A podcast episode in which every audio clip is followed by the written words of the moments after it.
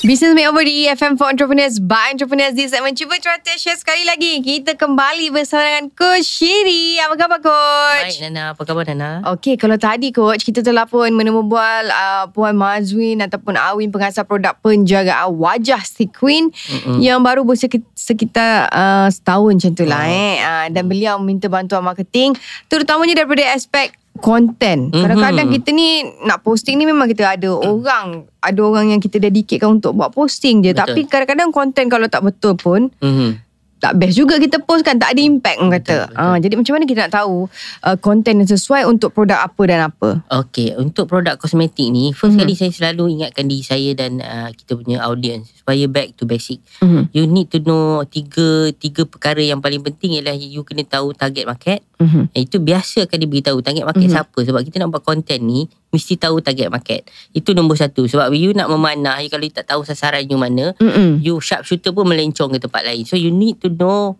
who's your audience. Mm-mm. Siapa audience spesifik.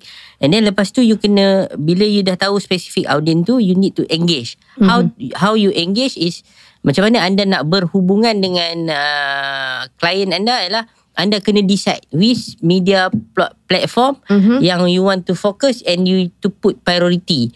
Jadi bila anda dah tahu daripada situ baru anda tahu konten apa nak buat. Contoh kalau di Facebook uh, anda kena buat uh, size Facebook. Sebab apa sekarang ni isunya lah selalunya bila anda buat konten uh, anda tidak mengikut size. Size apa uh, tu? Size yang di disarankan. Contohnya di Instagram dia ada size dia, di Facebook dia ada size dia. So anda ah. kena perlu two different uh, posting with the same content. Uh, the same size. Sebab apa? Size ni memainkan peranan penting. Sebab kalau image anda walaupun cantik, kalau size di Instagram anda tarik di Facebook kadang-kadang tak tak begitu cantik. cantik. Faham. Ta, tapi normally untuk mem- mempercepatkan proses anda, anda hanya perlu standardize di Instagram, tarik di page anda. Mm-hmm. Automatic link.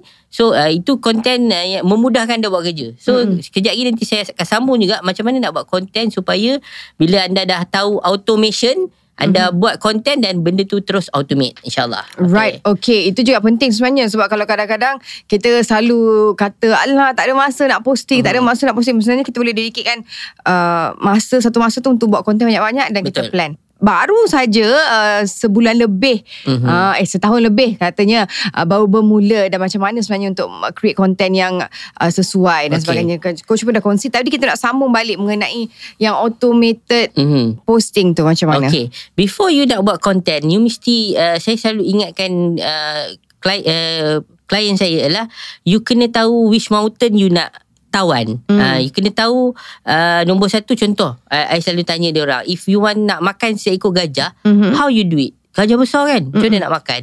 Normally dia orang tak, tak boleh nak jawab. Hmm. Uh, dia kata makan je lah. Uh, kan? Hmm. Normally kalau nak makan seekor gajah ialah you need to kecil-kecilkan dia. Baru boleh muat mulut. Tak boleh lah. Faham, nah. faham. So hmm. macam mana kalau you target uh, seribu pieces sebulan, you break it down hmm. kepada berapa sale satu hari. So berapa sale satu hari tu anda tahu berapa sale satu hari, berapa posting yang anda kena buat hmm. untuk dapat that kind of sales. So right. daripada situ anda kena buat your your content marketing plan. Hmm. So bila content marketing plan you boleh download dekat contentpreneur.com nanti hmm. sheet uh, saya dah sediakan satu sheet untuk anda plan your content marketing right. Mm. Yang mana anda berapa posting kena buat di di Instagram, Instagram. berapa Facebook. Tapi isu tentang quality akan datang kemudian. So mm-hmm. get your quantity first. Mm. Uh, so kalau you tak ada quantity, contoh you persistent untuk keluarkan 3 posting per day di Instagram mm-hmm. dan automatic akan tarik ke Facebook. Mm-hmm. So you persistent keluarkan 3 posting per day mm-hmm. untuk your product. Sebab produk kosmetik perlukan banyak content marketing. Mm-hmm. Number 2 is uh, you target untuk keluarkan video video seminggu mungkin dua. Mm-hmm. So you already plan that. So daripada plan content marketing tu anda boleh expect what kind of sale you akan dapat. Alright. Okay, hmm. kalau kita nak sentuh sikit mengenai kelemahan konten kalau uh, Coach Didi dah tengok Aha. dia punya konten di Instagram. Hmm. Contohnya,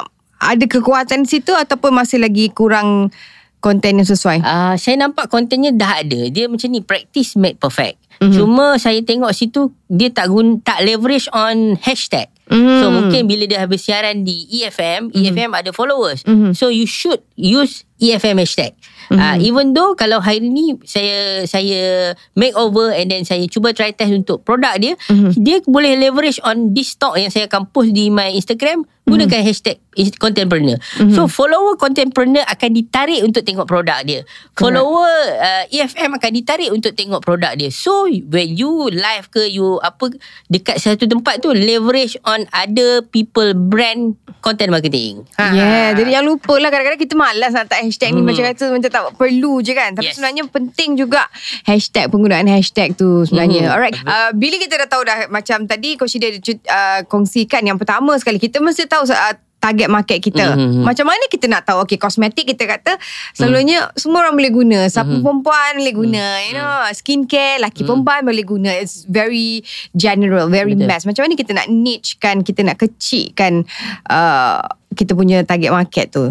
Okay, uh, saya selalu suka pecahkan konten kita kepada tiga segmen. Hmm. Pertama, existing customer. Mhm. Kedua, kita funnelkan customer yang dah uh, dah contact kita tapi tak beli lagi. Mhm. Ketiga adalah customer yang kita baru nak funnel. Mm-mm. Uh, apa maksud funnel ni adalah kita buat dia untuk datang ke tempat kita. Bukan sahaja ke tempat kita tu di di kedai kan Mhm. ataupun datang beli kepada kita tapi kepada platform media sosial kita. How to engage uh, your customer untuk tukarkan dia pada customer yang hanya tahu Mhm. kepada suka dan jadi brand lover. Uh, so macam mana nak jadi brand lover ni ialah you kena buat personal branding juga. Tadi macam saya tengok puan tu dia mm-hmm. agak mungkin saya kata agak keliru Mhm. mm-hmm. sebab produk dengan personal branding dia dia kumpulkan sekali. Boleh. Tapi agak uh, nanti agak jadi ber, berceramuk. Ah, celaru keliru kan. Ah, nanti bila dia dah keliru kat situ nanti dia, dia jadi tak tahu nak fokus which which uh, branding dia nak buat.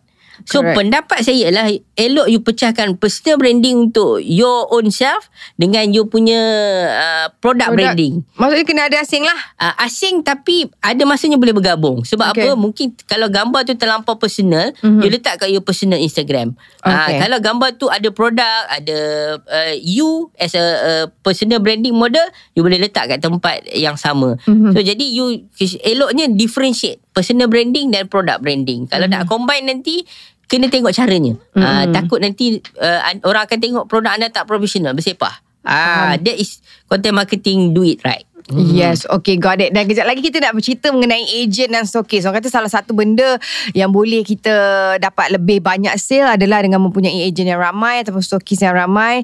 uh, bergantung kepada business model. Hmm. Ah, setengah business model perlukan agent dan stokis. Hmm. Setengah model uh, agent stokis ni sometimes dia guna untuk initial stage. Hmm. Uh, nakal juga dia gunakan agent-agent ni untuk naikkan brand sampai satu masa dia jual direct.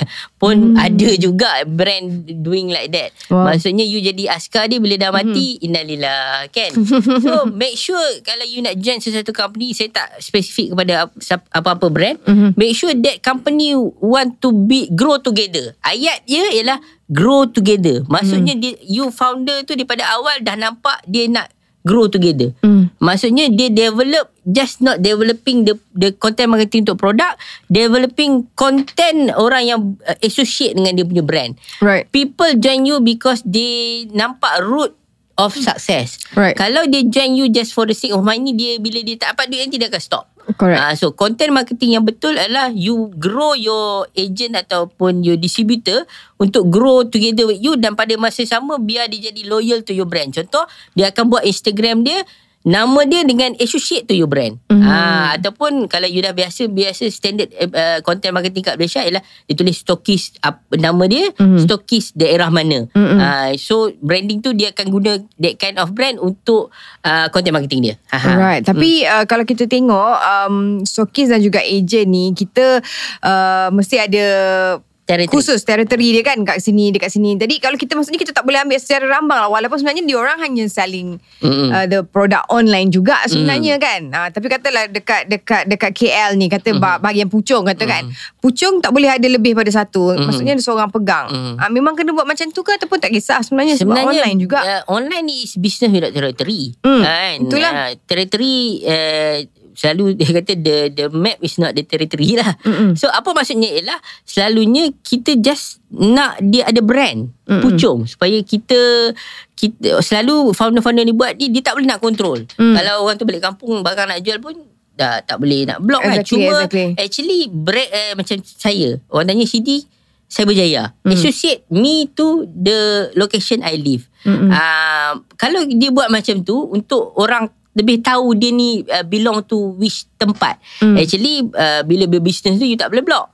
So Correct. mungkin that kind of territory hanya untuk branding. Aha. Baiklah ha. Jadi faham tak sebenarnya uh, Pening juga kepada, kepada founder Ataupun business-business owner ni Untuk handle The stockist dan juga agent kan Sebab kita ber, ber, bekerja dengan orang ni Macam-macam PL dia ha, Jadi kena kena gigih dan kena tabah lah ya kepada business-business owner sebab mereka ni sebenarnya yang menjalankan uh, bisnes ni yang menggerakkan produk kita. Alright, Gi. Coach Siti juga uh, kalau saya nak tanya kan sebab tadi kita cerita pasal uh, agent dan juga stokis. Agent dan stokis juga boleh jadi content marketing kita tak? Ah, I mean betul. apa yang content yang dibuat oleh agent dan stokis tu kita ambil je boleh ke?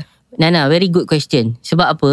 Sometimes uh, agent dengan stokis kita ni bukan hanya sebagai pengedar produk kita. Hmm. Actually they are engaging lebih banyak dengan customer. Hmm. Sometimes if kalau dia you invite them to be a part of your company, not jadi shareholders, Mhm. but you reward them if uh, dia orang memberikan feedback yang baik. Hmm. Uh, contoh dalam uh, Japanese punya style in business, Hmm. they reward people for feedback. Mhm. Uh, kalau you uh, dapat baca buku saya, Datuk Zulkifli Malik ni masa di umur 19, dia telah bagi satu feedback kepada company dia Mhm. dan dibayar sangat tinggi. Hmm. Sebab apa?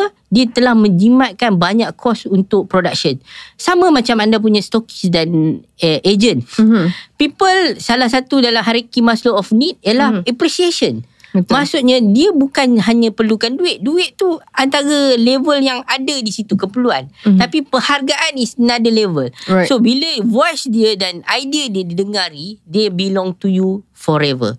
Right. Yes. The loyalty will be Yes, there kan. right. Mhm. Uh, jadi uh, kepada business owner kena kenalah rajin mereward uh, Yes. orang kata stokis-stokis, agent-agent dan sebagainya. Ah, okay. Dan uh, mungkin anda boleh kongsikan uh, permasalahan anda kalau ada apa sebarang pertanyaan dan sebagainya boleh uh, pergi je dekat www.efm.live dan sekarang mungkin Coach boleh kongsikan kat mana sebenarnya kalau mereka memerlukan bantuan Coach one-on-one session ke dan sebagainya. Ah, okay, sekarang ni ramai yang telah uh, WhatsApp saya untuk dapatkan coaching Hmm. dan uh, buat masa sekarang ni saya dah ada team untuk bantu anda. Mhm. Kalau saya tak dapat cover pun team saya dah bersama saya almost 9 years. Hmm. So they already can uh, duplicate me lah. Mhm. So tapi saya lah kena bercakap di depan. Hmm. Uh, so kalau anda perlukan team saya punya advice sebab saya tak pakar semua, saya pakar content marketing je. Mungkin Hmm. anda ada masalah lain. Mm-mm. Uh, they will identify. Mhm. And then kalau betul it's not content marketing issue, you go for coach yang betul-betul you punya Sesuai. masalah. Mm. Yes. Uh, dan kalau betul nak jumpa tim kita boleh kontak contact 016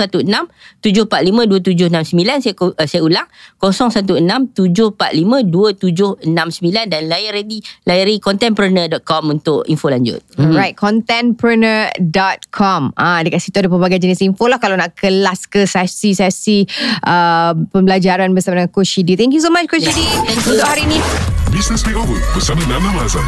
Terima kasih kerana bersama kami dari awal sampai sekarang. Sebenarnya kalau kita tengok eh, kesimpulan apa yang kita boleh buat dari uh, perbualan saya bersama dengan uh, business owner tadi bersama dengan Coach Shidi sebenarnya banyak ruang yang boleh kita perbaiki. Nak-nak kalau dalam dari segi content marketing ni uh, pelbagai jenis benda boleh dijadikan content tapi kita kena differentiate. Kadang-kadang kita ni sebagai business owner kita campur, campur dekat itulah kita jual produk kat situlah gambar kita pergi holiday kat situlah ah kalau boleh tak boleh lah macam tu kan jadi orang cakap confused ni apa ni nak jual holiday ke hmm. nak jual produk dan sebagainya so kalau boleh ada orang kata uh, perbezaan ataupun different, uh, kena ada different account lah uh, untuk personal punya posting dan juga business punya posting dan business punya posting pun boleh kadang-kadang nak letak muka, muka owner uh, mungkin yang bersesuaian dan sebagainya harapnya sedikit uh, perkongsian hari ini bersama Coach Shidi dan juga temu bos saya bersama dengan uh, business owner tadi dapat membantu anda alright dan kita akan ke segmen seterusnya iaitu segmen peribahasa ataupun pepatah yang boleh kita gunakan dalam bisnes Pepatah in business.